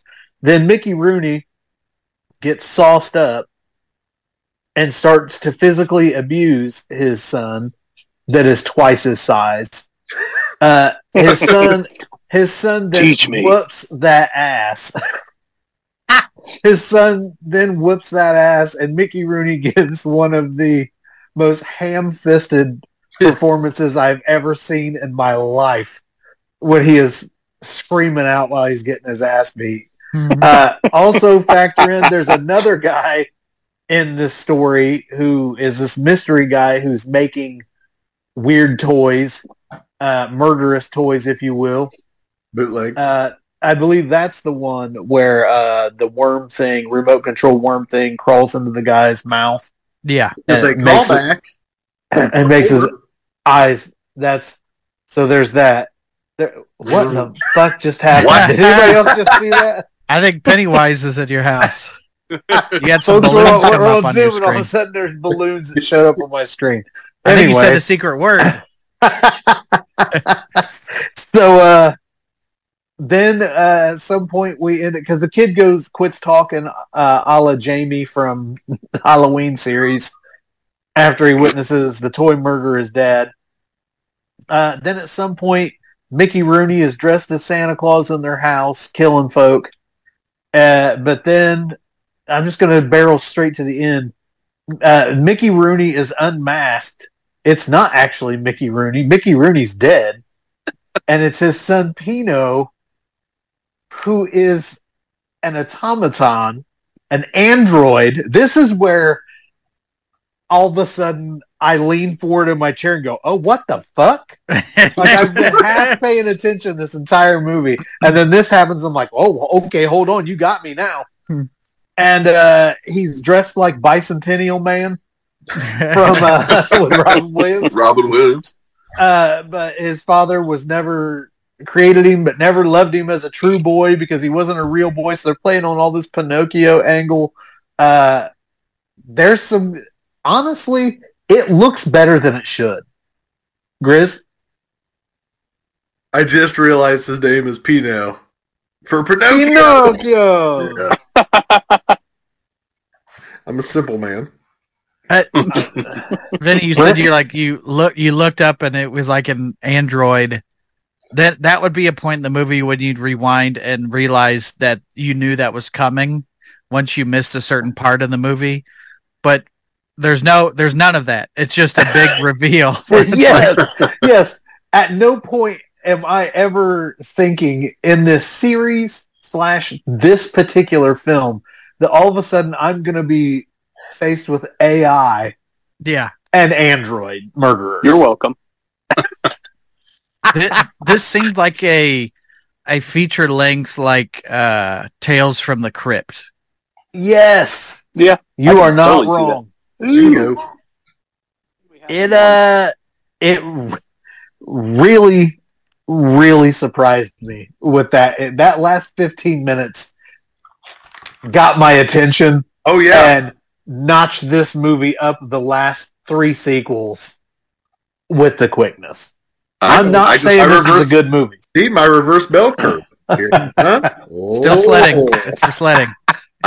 I just realized that I, these movies blend together so well that this the last one we talked about. I quoted the worm that goes in the guy's mouth toy, and that's not in that movie. That's in this piece of crap. I thought I had missed something, but I didn't know. And I love that when the worm crawls in the guy's mouth and then he wrecks and then his car explodes for no reason. yes, I I love his uh, do not infringe on any copyright uh, humming and singing in the car. Uh, Just nonsensical. Oh boy. hey, can we good. Can we talk about the the strange drifter guy who lives in the the hotel that plays Santa and then we also get Clint Howard as another Santa for Yes. no reason. Yeah. They're like, hey guy, ah, throw back And- Clint Howard. And then it's like the redhead woman that's like the neighbor. Isn't she Yep. the lady from the yes, first she one? is. She is. Wait, this is the one with the landlord getting the eyes sucked in, right? Yep. Not Apologies from earlier. Sure. my bad, Doc. My bad. So you know who else? technically, Joined you on it. technically, with Clint Howard showing up in this film, we get Ricky in all five films. This was part of uh, Clint Howard's two-picture deal that he wished he never got. Think They, we've uh, got rapist. We've got rapist Ricky and brother Ricky.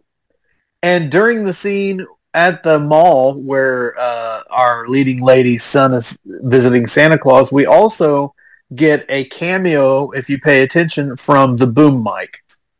I didn't even see that. We also didn't mention how earlier the way that Pino was dressed. He's based on what the character Negan from The Walking Dead is wearing. I am out of here.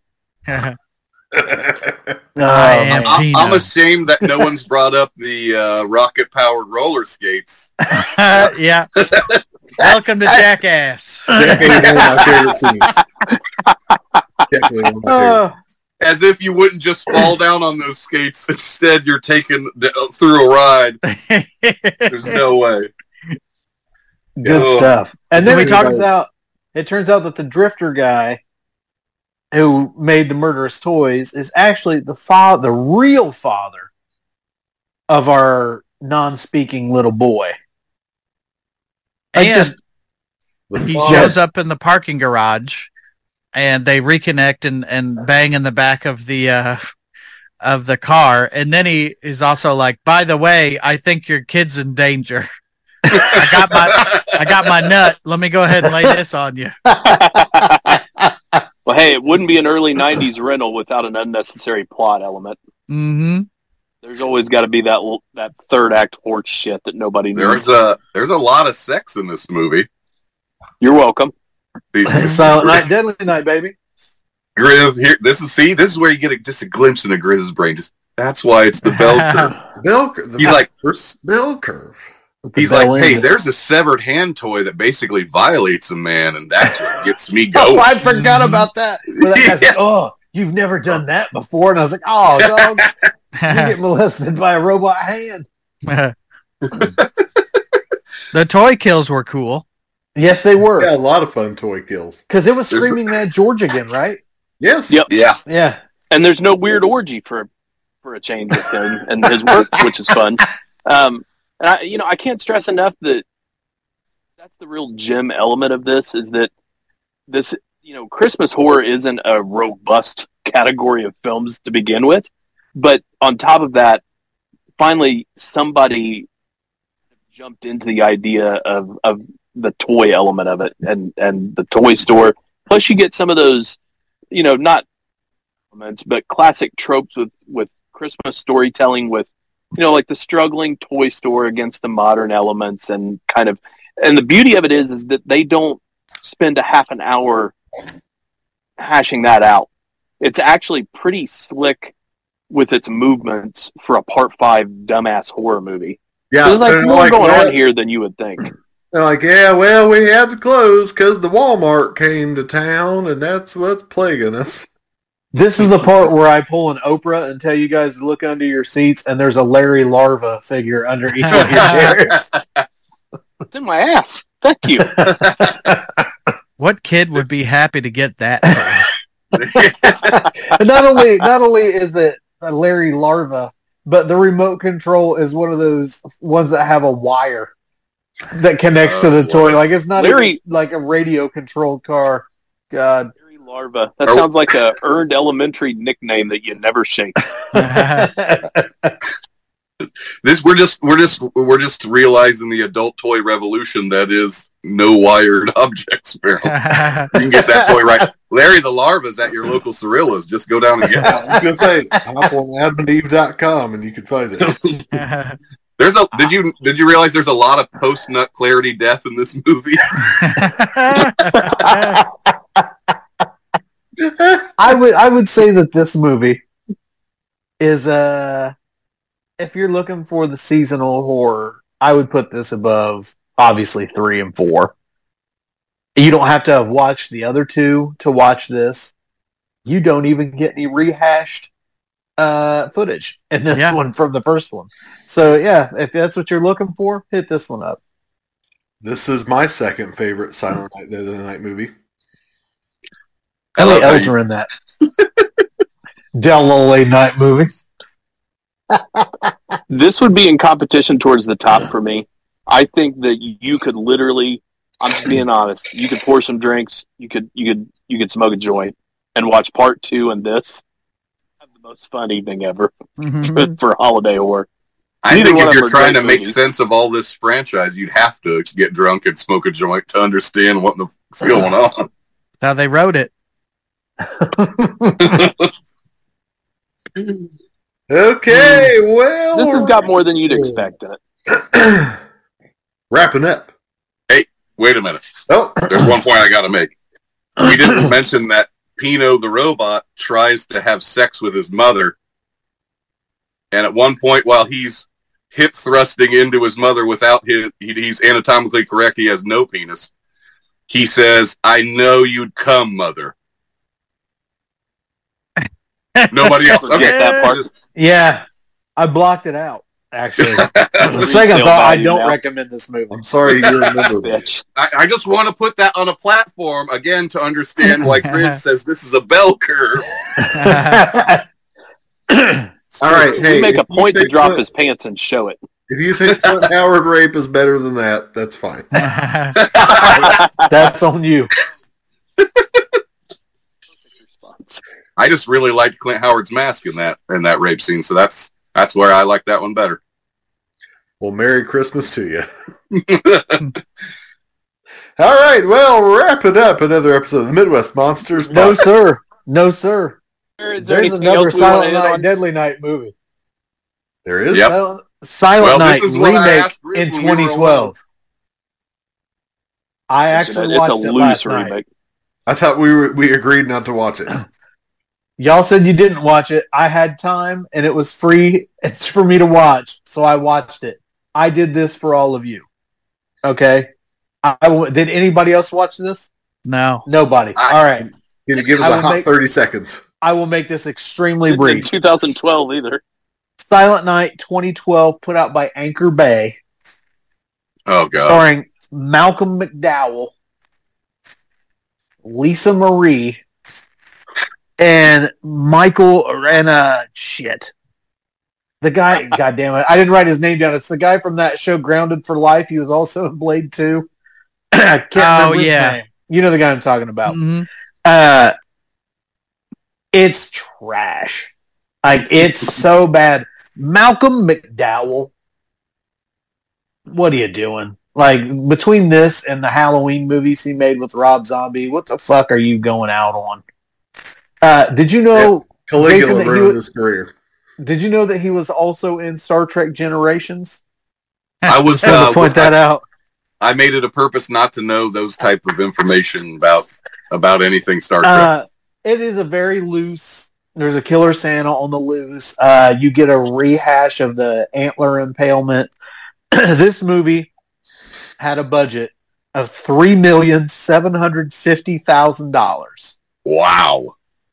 And its box office that it did was one hundred fourteen thousand six hundred fifty-three dollars. Oh no.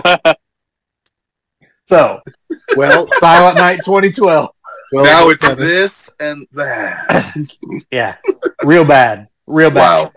Do not recommend. And uh, we were talking earlier in the earlier installments about bad acting. Uh, Lisa Marie did not disappoint. she uh, gave the performance that I have come to expect from her. We just recently talked about that in Ed Wood. Yes, Ed Wood. she she's a terrible actress. The poster I has that, uh, uh, Santa with a flamethrower. Is that pretty cool, or is that Santa has a flamethrower at a couple parts. Not that cool. all right? well, Yeah, they th- they thought that they were doing a My Bloody Valentine style remake with this and failed fucking miserably. How do you mess up a Killer Santa movie? yeah. right? Question. Yeah. Give- I want to see a Killer Santa movie meshed with Home Alone with some good Christmas deaths. Use some Christmas items. Let's not a bow What's and that? arrow. a French Yes. movie called Deadly Games. Just remake Home Alone and have the guys die when they should. Yes. yeah. Kevin McAllister's traps actually kill him. Short. uh, Well, one last thing. One last thing. They did announce two and a half years ago that they were doing another movie. Nothing's come of that, but they had announced that in 2021. I think early six? on that they were, yeah, that they were doing another one, but uh, there's been nothing since. Is that a result of that great box office return that they got for that last have been. one? Lord Yeah. of mercy. Wow. if I may, One more thing. If I met- No, go Anybody ahead, got go any ahead. fan theories on part seven? Oh Lord. well, I bet read bad. I read in Fango that uh, actually. No, I was gonna say. Uh, so Billy is dead, and uh, his Santa suit is picked up by Tim Allen, and then we just go on from there. Arr, arr, arr, arr. Equally upset and happy. oh, He was trying to murder Tim Allen and his son, and fell off the hmm. roof. I like it. This gets us into a timeline conversation. Hmm. All right, wrap it up. Another episode of the Midwest Monsters podcast. Talking about Christmas. Merry Christmas to all of you listening. Happy holidays. Enjoy whatever the hell you celebrate. I'm one of your hosts, Grizzly Abner, and I've been joined by Staff, and I also want to mention before I pass it to Vinny, taking a quick break in January. Yeah. revisit some of our uh, winter horror episodes. We're just going to give ourselves a, a just a little quick break for the holidays. I just want to make sure we give you a heads up on that. And who are you? Professor Wagstaff. And Did we do Vinny introductions? Rasmussen. McRib McCullough. Brent, they're coming to get you, Terhune. Stay Scary nerd. Merry Christmas, y'all. Guys.